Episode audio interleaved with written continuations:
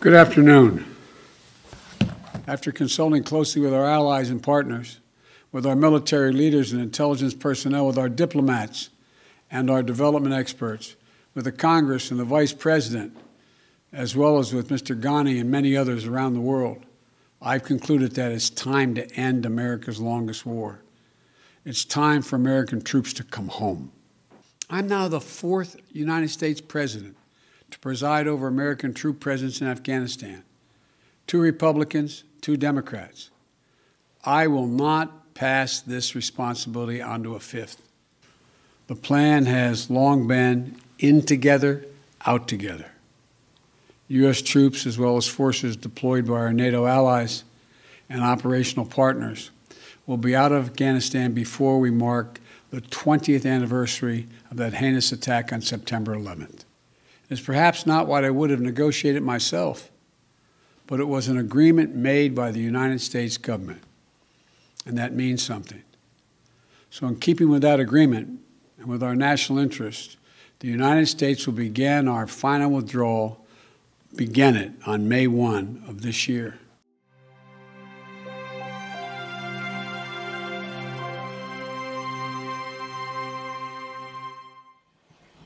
Bienvenidos amigos y amigas a una nueva emisión de nuestro programa Opinión sin Mordaza aquí en el portal www.segundopaso.es. Hoy para hablar de un tema muy actual, importante para la política internacional, importante para la zona del Asia Central. Me refiero al anuncio del presidente norteamericano Joe Biden del retiro de las tropas norteamericanas de Afganistán. Por eso he titulado esta, este análisis, esta opinión, como Afganistán y el cuento del lobo. Un viejo cuento popular ruso nos dice, nos da a conocer la historia de Pedrito y el lobo. Pedrito, un pastor que al cuidar sus ovejas le gustaba gastar bromas a los aldeanos allí donde vivía y solía gritar, viene el lobo, viene el lobo haciendo que los habitantes de la aldea corrieran para impedir que mataran a sus ovejas o le hicieran daño a Pedrito. Pero no era verdad. Y el pícaro Pedro sonreía ante su broma. Así todos los días. Viene el lobo, viene el lobo. Los aldeanos corriendo. Y nada. Haciendo enojar indudablemente a hombres y mujeres de la aldea cansados de estas bromas. Hasta que un día, efectivamente, un lobo grande, feroz, comenzó a devorar las ovejas de Pedrito. Cuidadas por Pedrito, porque ni siquiera eran de él, ¿no? Este gritó más que nunca, viene el lobo, viene el lobo. Pero en esta ocasión nadie acudió ante su llamado. En el caso que nos ocupa hoy, en opinión sin mordaza, algo de esa moraleja podemos tomar. Una situación similar ocurre con la presencia de tropas extranjeras en Afganistán y la noticia que esas tropas se van a retirar tras 20 años de ocupación. Dos décadas.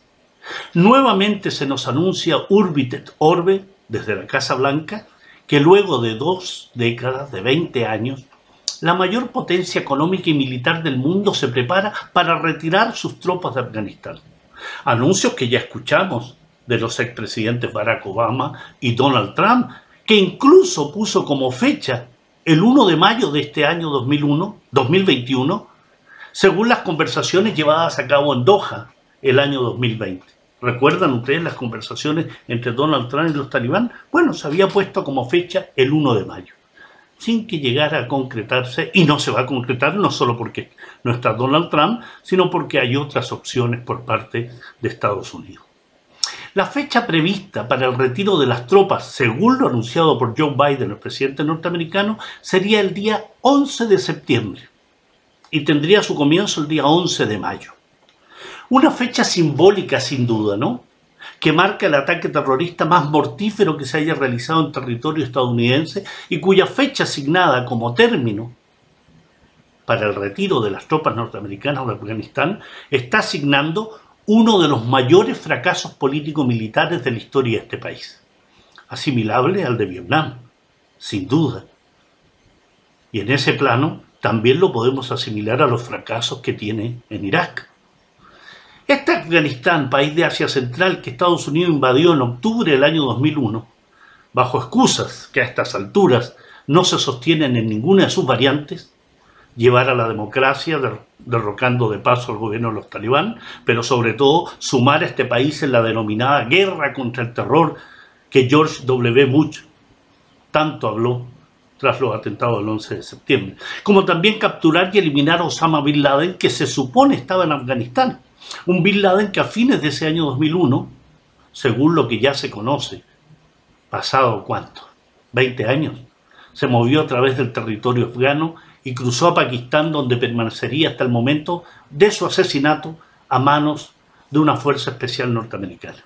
En mayo del año 2011, en la ciudad de Abbottabad, 120 kilómetros al norte de Islamabad, la capital de Pakistán. Adicionemos otros objetivos peregrinos mencionados por el gobierno de Bush hijo, ¿no? Como aquel de invadir Afganistán para liberar a las mujeres, establecer un gobierno que propiciara el desarrollo de Afganistán y terminar con los cultivos y contrabando de heroína.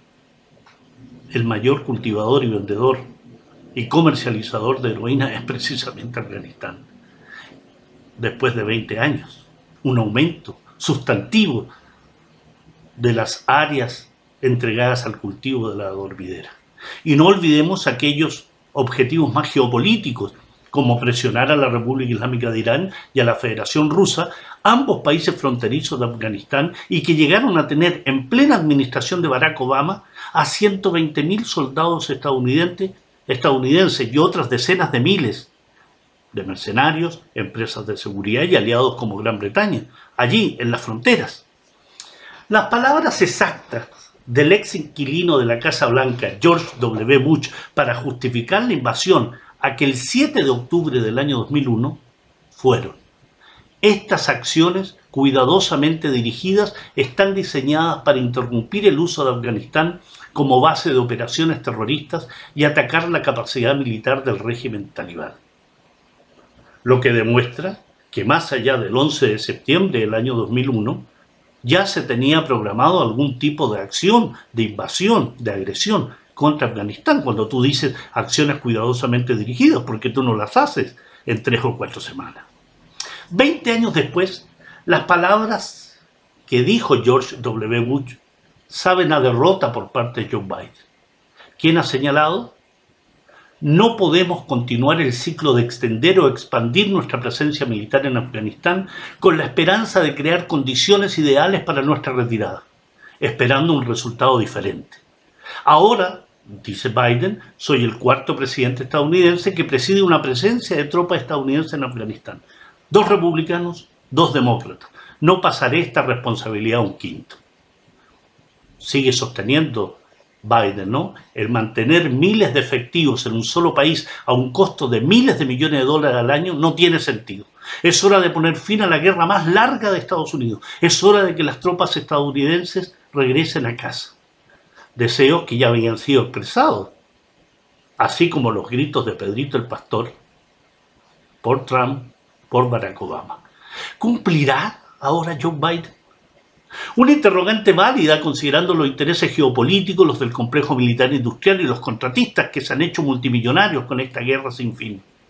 Recordemos que bajo el nombre hollywoodense de libertad duradera, la decisión filibustera de un gobierno ansioso por buscar nuevos enemigos como era el de George W. Bush en sus dos periodos, terminó de verdad generando una guerra perpetua, una guerra que no terminaba y que tras 20 años ha significado cifras descomunales, 2.26 billones de dólares de gastos. Estamos hablando de 110 mil millones de dólares de promedio por año. Eso lo pagan los contribuyentes estadounidenses, pero también el resto del mundo que paga la factura cuando hace negocios con Estados Unidos. 3.000 muertos de sus efectivos militares, 30.000 heridos y el fracaso en la guerra más larga en la que estaba envuelto el régimen estadounidense. 150.000 muertos en la población afgana, entre ellos 45.000 miembros de las fuerzas militares afganas apoyadas por Estados Unidos. 1.2 millones de desplazados y millones de refugiados, gran parte de ellos en países vecinos, por ejemplo Irán, que tiene centenares de miles de refugiados afganos en su territorio con todos los derechos que la República Islámica de Irán le concede a estos refugiados acceso a educación y a salud, así reconocido por las Naciones Unidas. Paradójico, todo lo que dice Biden y todo lo que ha sucedido, pues se señalaba que se iba a combatir el terror y las acciones del ejército estadounidense junto a socios como Gran Bretaña, lo que concretaron fue una política de más terror, de tierra arrasada, bombardear a la población civil, asesinatos selectivos, detenciones y secuestros de cientos de personas que fueron trasladadas miles de kilómetros a la cárcel de Guantánamo, ahí en el territorio usurpado a Cuba. Gran parte de esos secuestrados sin cargo alguno y que pasaron por sesiones de tortura, largos años en condiciones paupérrimas, estamos hablando de presos que perfectamente podrían ser testigos ante la Corte Penal Internacional por las acusaciones de varios aspectos de violación a los derechos humanos y crímenes de guerra cometidos por Estados Unidos en Afganistán. Cientos de prisioneros encerrados en condiciones extremas con temperaturas altísimas y tratados fuera de toda legislación internacional de protección a los prisioneros políticos, porque Estados Unidos se, guiaba por su guerra contra el terror con una legislación especial. Un Estados Unidos que en estos 20 años lo que ha hecho es intensificar la división del país, tensionar a la zona del Asia Central, ayudar al incremento de la producción de drogas como la heroína y finalmente terminar sirviéndose de mercenarios, empresas de seguridad como Blackwater, permitiendo contratos millonarios a empresas ligadas a los altos cargos de la política norteamericana y el mencionado complejo militar industrial, y sin haber logrado ninguno de sus planeados objetivos. Por ello, me resultan poco creíbles las palabras de Joe Biden cuando recordó su etapa como vicepresidente de la administración del expresidente Obama y cuando le tocó viajar a Afganistán. Dice Biden que allí me convencí que solamente los afganos tenían el derecho y la responsabilidad de manejar su país. ¿Y por qué no hizo nada? ¿Por qué no declaró nada? ¿Por qué no forzó ayudó de alguna forma para lograr la salida definitiva de las tropas invasoras estadounidenses. Las incongruencias del presidente estadounidense son evidentes cuando sostiene, creo que nuestra presencia en Afganistán debería estar centrada en la razón por la cual fuimos en primer lugar. ¿Cuál es esa razón? Nos contesta, ¿no? Para asegurar que Afganistán no sea usado como una base para atacar nuestra patria. Y nosotros cumplimos ese objetivo, dice Biden. Y hablo de incongruencia y una mentira más grande que los nuevos portaaviones estadounidenses, pues cuando Washington atacó a esta, cuando Afganistán atacó a Estados Unidos o sirvió de base para atacar a Estados Unidos. ¿En qué momento tropas afganas atacaron a Estados Unidos? ¿En qué momento algún afgano fue a Estados Unidos y generó algún atentado terrorista? ¿O lo invadió? O lo ocupó o hizo algún tipo de acción, algún asesinato selectivo. Recordemos que en el caso de los atentados del 11 de septiembre del 2001, 15 de los 19 atacantes de las Torres Gemelas y el Pentágono eran ciudadanos saudíes. Incluso jueces norteamericanos dictaminaron que Arabia Saudí debía compensar económicamente a los familiares de las víctimas, lo que generó la indignación de la Casa al Saud. Y lo que hizo de inmediato fue amenazar con retirar sus fondos de inversión en Estados Unidos, algo así como 800 mil millones de dólares, si seguía el proceso judicial.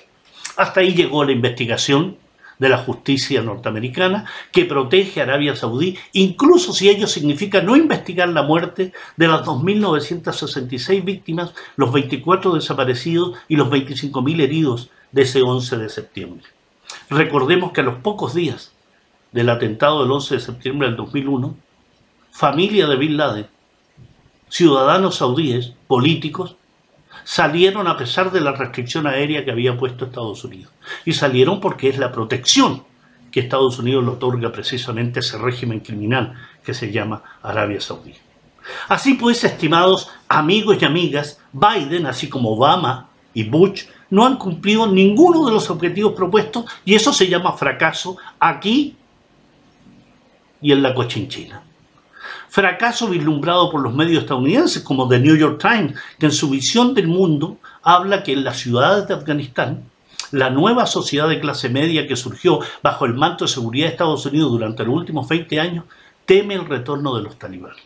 Además, y quizás lo más importante, dice este influyente diario, es que existen demasiados posibles centros de resistencia armada que no van a desaparecer silenciosamente. Eso a su vez va a conducir a una intensificación de la guerra civil que ya está consumiendo gran parte del país. New York Times, que representa un sector político importante de los Estados Unidos. De las autoridades políticas y militares estadounidenses no podemos esperar nada positivo incluso dudar de este tipo de decisiones. Sus propósitos son siempre un cúmulo de falsedades, de inventos, informes de inteligencia que favorecen la agresión y las guerras de rapiña. Se vivió con Irak en ese informe falso respecto a las armas de destrucción masiva. The Afghanistan Papers, que son unos papeles, documentos secretos del año 2015, descubiertos y publicados por The Washington Post en el año 2019, estos documentos sostienen que los estadounidenses favorables a la guerra han sido engañados durante mucho tiempo. Es decir, los estadounidenses políticos militares favorables a la guerra han engañado a la población norteamericana sobre lo que se podía lograr en Afganistán. Los mandos militares estadounidenses dicen estos papeles, han dicho en privado y en público que los gobiernos de Estados Unidos no estaban preparados para Afganistán y que el pueblo estadounidense no conocía la magnitud de la disfunción al llevar a cabo la guerra. Evidentemente, estimados amigos y amigas, el pueblo estadounidense no solo no conoce la magnitud de la disfunción, sino que es completamente ignorante por una parte pero por otra da pleno apoyo a este tipo de invasiones. Ignorante muchas veces de lo que significan y de las secuelas de las intervenciones de su país en el mundo. Que no los exculpa, esa ignorancia no exculpa a esa sociedad. Porque están apoyando administraciones de gobierno belicistas que generan enorme daño y enorme cantidad de muertos, heridos y destrucción a lo largo del mundo administraciones de gobierno con un pensamiento totalitario, hegemónico y absolutamente de desprecio al resto del mundo. Hoy con un presidente como John Biden que afirma que en los últimos 20 años la amenaza terrorista se ha hecho más dispersa, ha registrado una metástasis en el mundo haciendo referencia al terrorismo enquistado en Asia Central, Occidental, en el Magreb, en el Sahel africano, como si Estados Unidos, Francia, Gran Bretaña, Arabia Saudí y el sionismo, que son sus grandes aliados en Asia eh, Occidental, fuesen ajenos al nacimiento y desarrollo de los grupos extremistas que asolan a los pueblos de esas regiones. Son ellos los responsables del surgimiento, del desarrollo, el apoyo, el financiamiento, la validación de esos grupos terroristas. Cría cuervos y te comerán los ojos, se suele decir, ¿no? En la vieja máxima. Afganistán es la prueba que Estados Unidos tropieza una y otra vez con la misma piedra y lo va a seguir haciendo, pues está en su médula, en su esencia, su conducta agresora, esa idea de ser un país con un mandato divino de imponer su visión del mundo.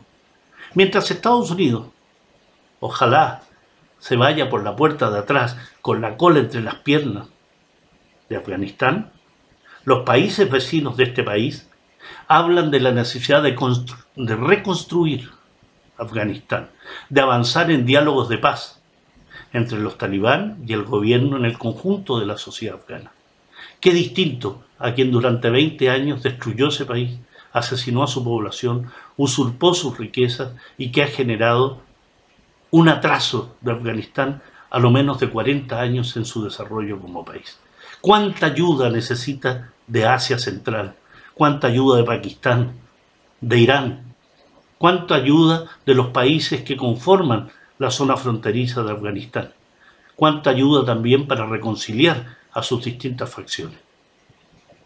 Biden anuncia que sus tropas salen de Afganistán, la duda la dejo allí presente.